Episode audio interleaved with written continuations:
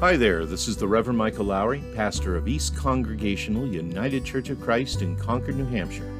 And this is Love to Tell the Story.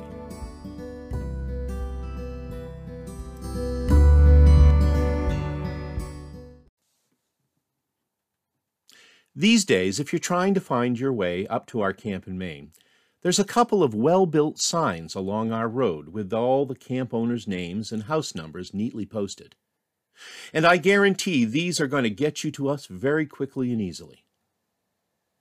However, it wasn't too many years ago that each of our neighbors on the lake had created their own signs, brightly painted with the family name on them and an arrow pointing the right way to go, and hung on trees at basically any point where someone could get lost along the way, which were many. Now, granted, the new signs they're very efficient and they're much more environmentally friendly, so that's good. But I have to confess that I miss the fun and the creativity that were involved in the older signs.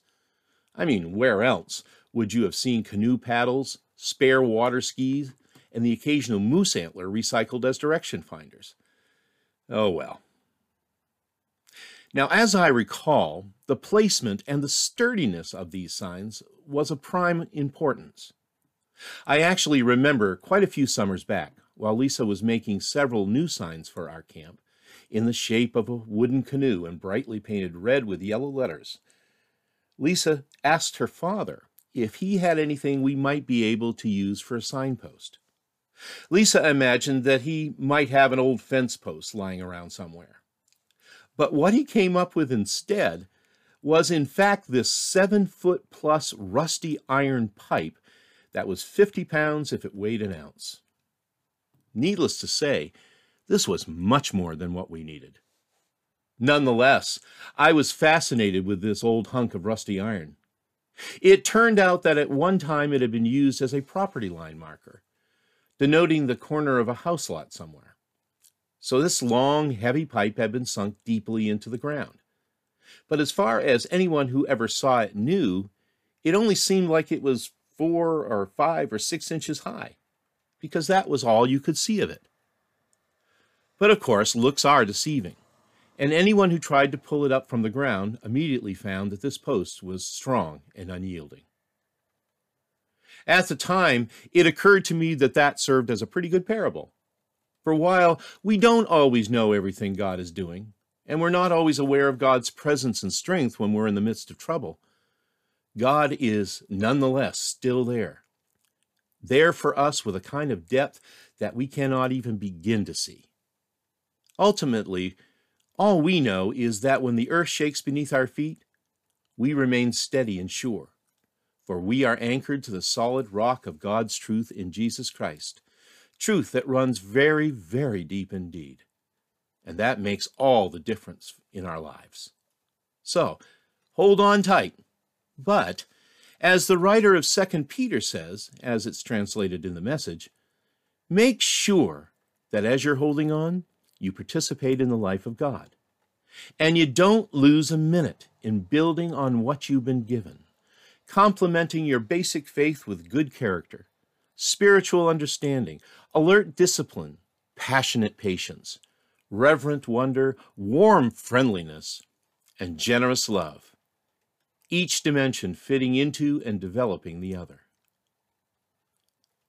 Faith is about holding on, but it's also about growing in that knowledge of faith security and building our very lives upon the anchor that keeps us secure.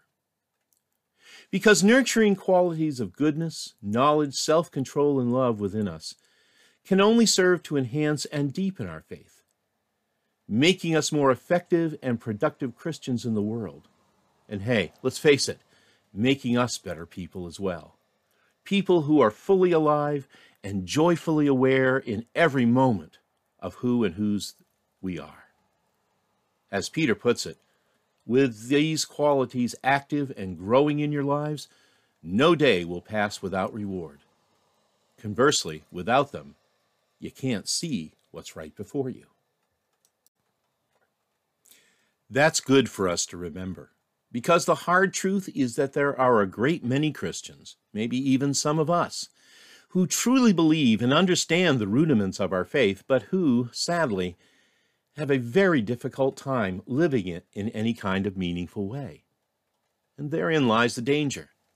You and I might well be proverbial pillars of faith, but if we are not actively and continually about the business of learning and relearning what it means to live that faith, seeking out ways to apply faith to life's challenges in our relationship with each other, if you and I are not about the spiritual growth, then we run the very real risk of drifting far away from that anchor to which we should always be clinging. Now, don't get me wrong. Most days it is more than enough for you and I simply to stand firm in the Lord. But there are going to be days when the struggles of life hit hard, and we will need to find the means to withstand everything that comes. We will need to be actively and sincerely seeking to grow in our knowledge of the Lord, to practice the practice of His teachings, so that we might find the needed strength to stand firm and to develop holy and godly lives as we do. Admittedly, this isn't altogether an easy thing to achieve. As with all good things, it takes time, in this instance, a lifetime. A lifetime of devoted study and a goodly amount of prayer for us to find the kind of spiritual depth that we all need to live with faith and integrity. It can be hard work at times but it's also joyful. And ever and always, the end result is worth it. And it ends up being a true sign of who and whose we are. As Peter says in that epistle, do this and you'll have your life on a firm footing, the streets paved and the way wide open into the eternal kingdom of our Master and Savior Jesus Christ. That is a good direction to follow and so might that be the direction for us all.